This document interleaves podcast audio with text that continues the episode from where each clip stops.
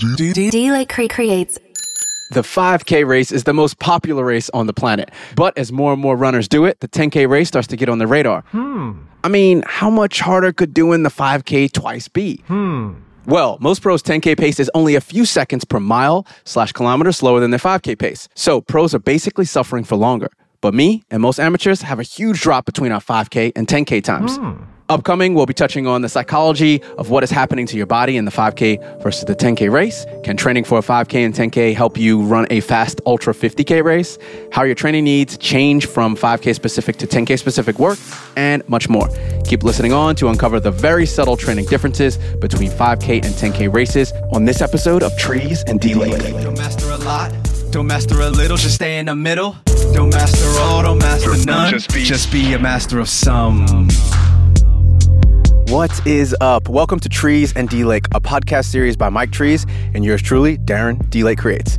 In this series, our goal is to educate and entertain smart and committed runners. A bit more on that from Mike Trees. And the aim of this podcast is to give, in a light-hearted, amusing, and entertaining way, hints and tips to help you all run better and enjoy your sporting life more. So let's see how we can go with that. Mike's being pretty modest. He has over 50 years of running and doing triathlons under his belt. And if you're wondering about me, I've been in the endurance sport game for about 25 years now, done a sub three hour marathon, and completed an Ironman triathlon in 10 hours. We appreciate all the help and support that we can get. So if you can, please share out this episode to someone that you know that would like this. Oh, quick language warning. In some rare instances, we might use some bad words, so apologies in advance for that. The differences in training for a 5K and 10K race. This is quite an interesting one because I personally think that they are two totally different races. And some people just think you're doing the 5K twice. And, you know, it's just like, you're just doing a 5K race two times over, you know? Like, how hard is that? And, you know, that's that's another conversation for another day where it's like, how hard are you actually racing your 5K race if you can sustain that, you know, twice over and feel like it's not that hard?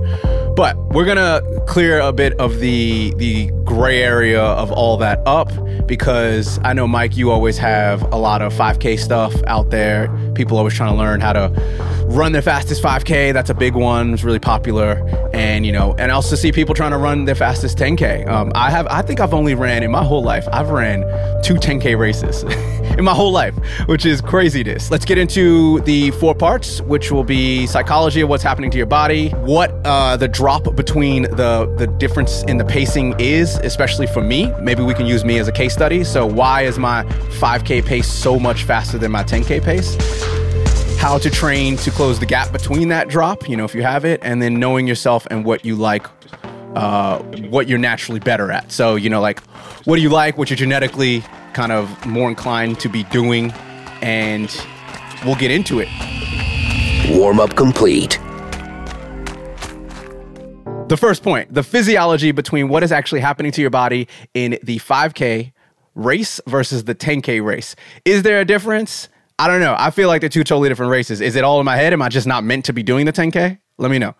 Okay, so they are different races. Uh, they're similar. So, as a as a child growing up, uh, we we used to classify really eights, fifteens, three thousands, and up to five k. You could pretty much get away with similar sort of training. So uh, a five k runner could also be a good fifteen hundred meter runner. You know, but we often had the the 10k runners who would step down from the half marathon and the marathon step down to 10k. Uh, but as, as, elite athletes have got stronger, there's a lot of crossovers between the, the two. I would say at an elite level, a top runner could could do a really good 5k, could do a really good 10k, but they'd have to alter their training. You couldn't do a, a good 10k, a, a good half marathon and unless you're a super special guy and expect to win a, a 5k uh, the same time you you couldn't do a 1505k uh, well and expect to run a really good 10,000 meters uh, and so I, I've traditionally separated them out sort of middle distance runners up to 5k and the long distance runners from 10k upwards However, more and more as people getting into it, they they're looking at it as a, transition oh, park runs are becoming popular. I've done a 5K. I'd like to transition up to a 10K, then to a half marathon and a marathon. Well, I think what it is, they've set themselves the, the holy grail of running a marathon. Uh, and what they're confusing themselves with is distance and pace. So for me, a 5K was all about how fast I could run it. Whereas a lot of new runners are just thinking, well, I've covered the distance. Surely I can do a 10K now. Surely I can get up to a, a marathon. So this is where we need to classify. Are you running these races just to complete them uh, and feel the satisfaction of completing? And there's no problem with that, no harm at all. Or are you seeing what's the fastest time I can do to do them? And if we look at it from the point of view of racing it to get uh, a P, PB, as we say in Britain, a personal best, or PR, as the Americans say, personal record, you you find that if you look at the statistics, it's it's around about 89 to this is it'll vary with different people and it varies with different researchers but in general i would say somewhere in the region of 89 to 93% aerobic a 5k run mm-hmm. which means to run a really good 5k you need a very good aerobic system and then top it off with uh, the anaerobic training well you know that you've got a, ge- a, genetic advantage on me with the anaerobic edge. You've got the fast twitch fibers there. So I know that I'm going to lose out to you in a sprint. So you've got that. So yeah, you're genetically more disposed to running a better 5K than I am. At the same time, I think I'm genetically disposed to hanging in there and running a better 10K than you relatively, uh, because I've got more slow twitch fibers. But it, it's not a big difference. Again, 5K, 89 to 93% aerobic, people can argue on the exact numbers, but it's there or thereabouts. A 10K, I would say, sits around 90% to 95% aerobic. So there's a bit of crossover, well, a lot of crossover. But if you're a really elite, well trained athlete, you're, you're going to be getting closer to your, you know, using more aerobic energy in the 10K than you are on the 5K. At the same time, maximizing that 7%, as it were, of anaerobic energy in the 5K can still lead to, you know, in elite guys, you know, an almost 50 second last lap. You know, I mean, that's huge. You know, pulling out this last lap sprint can make a huge, huge difference to winning and not winning a race. So you need to maximize your anaerobic uh, tolerance uh, in a 5K. Uh, and, and, you still need to maximize it in the 10K, but not quite uh, to the same thing. But if you're a, an age group runner, as I call it, or a weekend warrior, and you're not interested in, in racing for a win, you just want to do the best time you can, you don't need to spend so much time maximizing that anaerobic sprint at the end. Now, you might want to do that Darren because you you enjoy doing it. You you're you're good at it. You're good at the sprinter, and you might want to work that anaerobic training because you enjoy it more. Which means you are predisposed to running a better 5k. Uh, and then I would then argue you're probably more predisposed to running a better 1500, uh, and then down to 800, and then you've got to draw the line and say, well, I'm fast, Mike, but I'm not that fast. Is 400 my best? Is 800 my best event? Uh, and anyway, we're getting off track. But uh, yeah, uh, we, we've got to look at what we're best at, what we enjoy doing, uh, uh, and then work out how to train for them. So essentially, you can clump, uh, if I want to pull this all together now, you can clump the 5K and the 10K together in, in a training block and train for them both together. Uh, if that's what going to be what your goal is, and, and, do five and 10Ks. Or you could say, I'm actually going to do 1500s, 3000, 5Ks and clump those together. Uh, or you could say, I'm going to do 10Ks, half marathons, marathons, and clump those together. But you can't put a 1500 together with a, a half marathon. It, it's just too too diverse. Ad break. This episode is brought to you by Energy Coaching, which is Mike Tree's coaching service. Mike and his team of coaches work with beginners to pros and all levels in between. No one is too fast and no one is too slow. They just want a desire to learn and improve. They focus on 1500 meter races to marathon running and triathlon training. Energy coaching is constantly overbooked. So, Instagram and this new podcast venture, Trees and D Lake, gives Mike and the rest of his energy coaching team a way to reach out to more people and help them. Contact Mike and his team at the letters nrg coaching.com or go to the link in the show notes.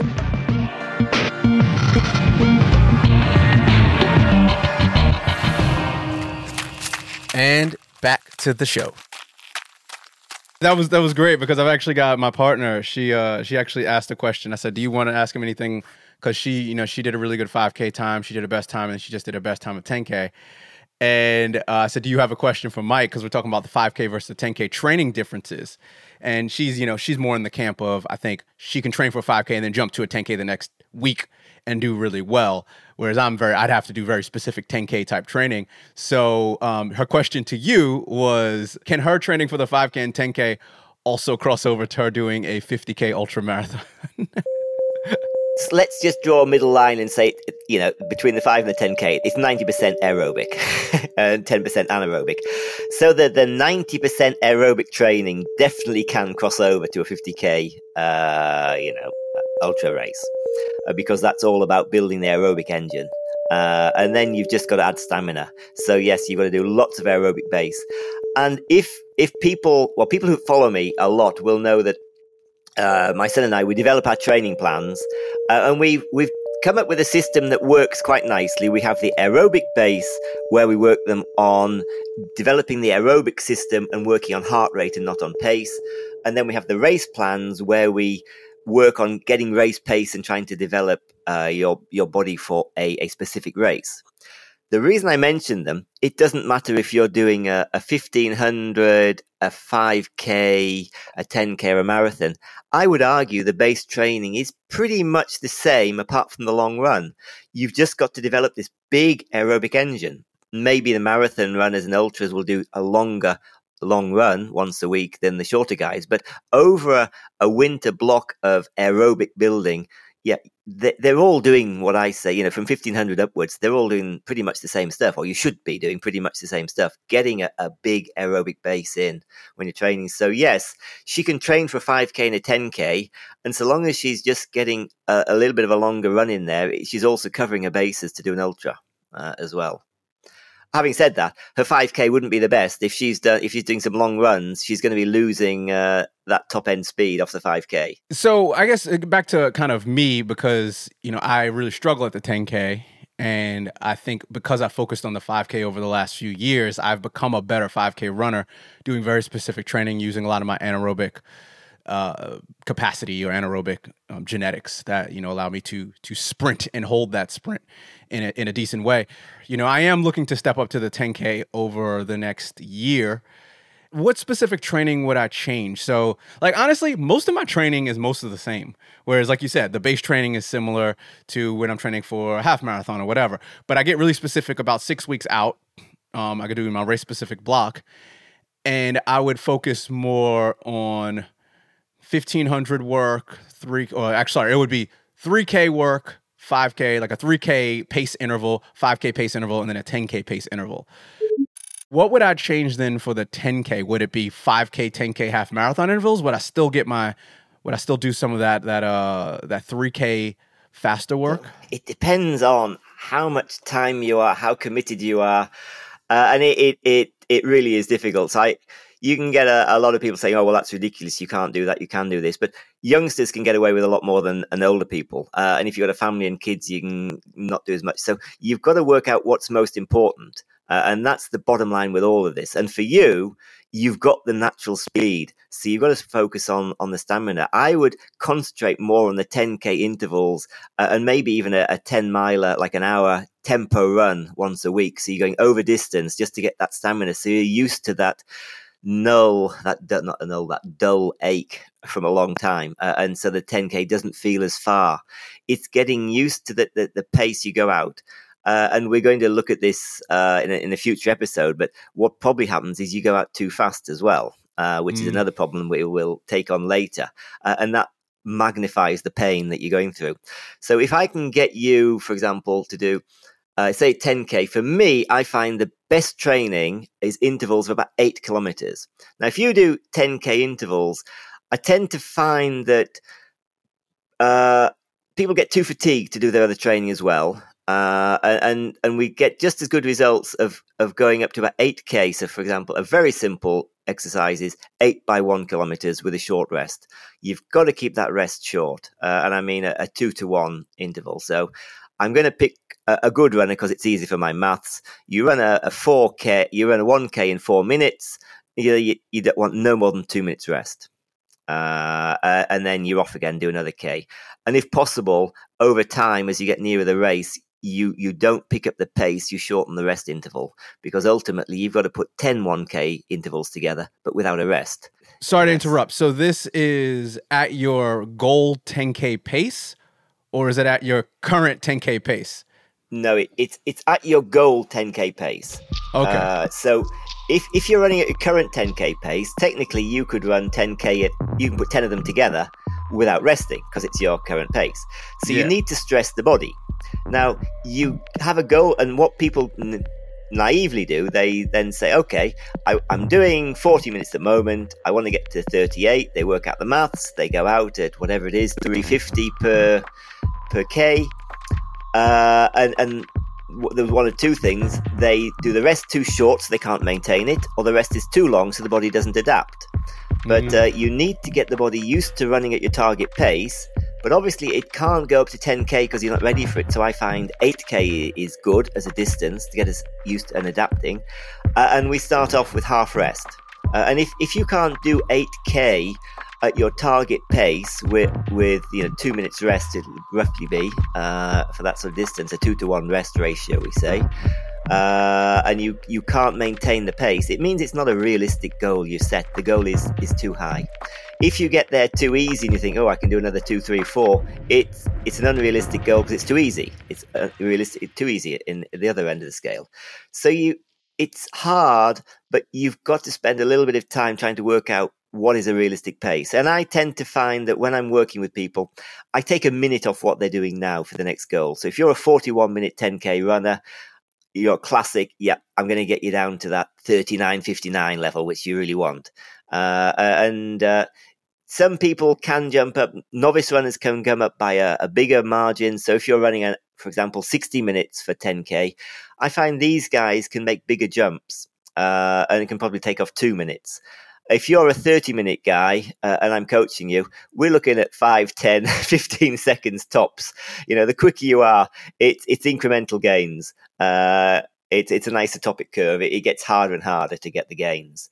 But you've got the, the bottom line is, uh, and to recap, you've got to work out what is a realistic goal uh, and go out and do eight by 1K intervals with half time rest. So if you're running them in four minutes, you take two minutes as your rest. And if you can maintain eight at your target pace, I reckon that you're in line to hit that pace eventually after six weeks of, of solid training. You could, you should be able to maintain that by reducing the rest uh, and getting stronger. But if you can't at the start of the training block, I think it's an unrealistic goal that you've set yourself. All right. Well, we talked about a lot, and this is a quite messy topic that uh, you know we can revisit later on and get a bit more specific. I think the case studies were good because it's just like you can bounce between all the areas. Uh, we talked about psycho- the sorry the physiology of what's happening to your body in the 5K or the 10K. Mostly what's happening in the 10K. Uh, you know the different aerobic, um, the energy system, aerobic versus anaerobic. The drop that's there for me and how I can train to develop that uh, a closer drop to where the drop in pacing is what I mean, and why the 10K is so much more difficult for me. Uh, knowing yourself and you know what you naturally like better. So honestly, I like the 10K when I slowly g- g- like ramp into it. And you know, I almost negative split it. And am I actually going my hardest? Probably not. But is it a more fun race where I ended? I'm like, yeah, versus me hitting the wall at seven Ks and being like trying to hang on. Where and then it's not a fun race. So I'm not pro. I want to enjoy running, and I think Jakob uh, Ingebrigtsen. I can't even say his last name. Uh, the the Nor- Norwegian Norwegian just guy. won the 5K World Championships. Yeah, yeah, yeah, But he, I love his quote. He just um, they had a, a a feature on him in the New York Times, and you got a bit more inside of his head. But his quote was, "I never go more than 87 percent in training." and it's like he just said like he's like it's like he's like, why would I do any more? Like he's like, I let it go for the races, and I'm like, damn, 87 percent is such a specific weird number. But it's like you know, like me, I'm like, oh, don't go any higher than 90, 95 percent. I'm like, 87 percent just sounds better. So that's how I feel about races. Like I feel like I never really want to go too hard on a race because if I go too hard, then I'm not enjoying the race. But anyway, do you want to add anything else to all this? I've actually got a, a very, well, I think a very good ending uh, in the sense that what we need to look at, and I just heard this off uh, it was just on on uh, YouTube. Uh, Charlie Spedding was third in the Olympics for the marathon for Great Britain. Probably, I think it's the LA Marathon in '84. Uh, but but anyway, he did an analysis of, and we had a bad performance in the World Championships recently. Great Britain did in the marathon, and he did an analysis of everyone's 10k time versus their marathon time, and he found out the average or the median was two minutes thirty slower uh, than their 10k time. So whatever your best time is for your 10k, you run on average two minutes 30 slower per 10k for the whole marathon. So he said it makes sense that if that's how it works, that the guy who goes in there with the best 10k time theoretically should have the best marathon time. Uh, and uh, actually, the the outlier is Kipchoge, who uh, can maintain just two minutes off his 10k time, but still has one of the best 10k times in the world. Uh, and Mo Farah was an outlier at the other end. He was about three minutes off his 10k time, so he's underperformed in the marathon relative to everyone else. But what he went away with was the bottom line, which I thought was interesting analysis. So that he, he then came away with the the the most important bit. If you want to run a good marathon, you've got to run the fastest 10k you can End of story. Because you're going to be at least two minutes. 30, this is elite guys. You, and, and sub elite guys are going to be more. You're going to be at least two minutes 30 per 10K slower than your best time in the marathon. So it, it makes sense that if you can't run under 40 minutes uh, for 10K, you're not going to get, well, no, say 60 minutes because it's better for maths. If you can't run the 60 minutes for 10K, you're not going to get into 40 minutes for the marathon. It's common sense. So get your 10K four down. Hours. Four, four to, hours, right? In four hours, yes. To run a good marathon, coming back to what I want to say with this, he's, he's hit the nail on the head. To run a good marathon, you need to run a good 10K.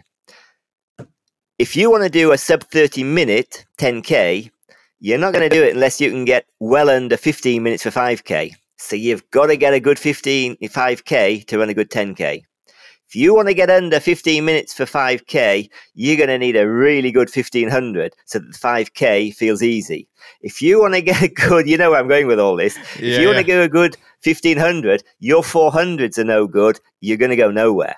If you want to do a good you know, 400, you've got to do some short sprints and some power work in the gym, which comes back to what I'm always banging my drum on. Get out and do leg speed work, you know, two or three times a week. Unless you can run quick, you can't do a fast marathon. So leg speed work is so important because it connects all the way down, down the line and you need the strength in the, in the core, in the muscles, uh, the neuromuscular activity to get a, a, good speed work and not to break down. And so it goes all the way along the line. So uh, whatever you're doing, my my advice would be get out and sprint. Do some sprint work every week uh, if you want to run whatever distance you want to run. The final thing, Sebastian Coe, or Lord Coe as he is now, head of the IOC, uh, he he basically said, "Speed work kills." Uh, and he said it kills those that don't have it. he, which, put simply, means unless you can run fast, you can't do anything in running. You've got to be able to run fast. So, I would argue you've got a genetic advantage by having the fast twitch fibers, and you can add stamina onto it. It's the guys like us that haven't got that. Uh, but but yeah, I, I accept I've got a bit of a genetic advantage with the, the red the red muscle fibers, and I can go longer and slower. Uh, uh, but there's a balance in there. But uh, yeah, so use your advantage, the leg speed, and add the stamina. I've got to say, yes, I've got an advantage with the stamina, but I'm not going to give up and I'm going to work on my speed as best I can to balance it out. Let's go. Welcome to the show. I'm your host, Aaron So, aka D Lake. Tips and tactics you could train like a pro. This cast to help you run faster than you could go. All the PRs you could beat it, course records that comes in your upcoming season. Right? Don't you agree? Endurance sports, a metaphor for life. That's that metaphor, baby. Eating clean so you can rest and sleep all night. Don't master a lot, don't master a little, just stay in the middle. Don't master all, don't master none. Just be, just be a master of some. Is the health and fitness internet too much sometimes? Too many conflicting articles and videos that confuse you on how to train and eat right? Or you don't have time to just read and watch everything about, I don't know, the new trends on carb cycling for trail running. Don't worry, we'll take care of all that for you. Sign up for our free email newsletter, Three Thing Thursday. One, two, three. We'll put three perfectly curated and created things in your inbox for better living and training. Go to dlakecreates.com slash TTT We do the hard, time consuming work and scour the health and fitness internet's deepest and darkest corners. This is so that every Thursday you have a piping hot new email with the latest and coolest tips, tricks, tools, tactics, and skills, all so that you can train and live consistently to do dope shit in your next endurance event. If you sign up now, you can receive my quick guide on how to get healthy, stay fit, and use data to create habits that last a lifetime. That's dlakecreates.com slash TTT to be inspired and motivated on the regular. Time. Time is a resource no one can make more of, so we appreciate you taking precious time out of your day to listen this far. Our goal is to show the world how to live better through running, cycling, and triathlon. The episode and many others have a transcription. Go to the show notes description to find out more. This was produced in Sydney, Australia, and I'd like to acknowledge the Gadigal of the Eora Nation, who are the traditional custodians of this land. I pay my respects to the elders, past, present, and future. I recognize their continuing connection to the land, waters, and culture.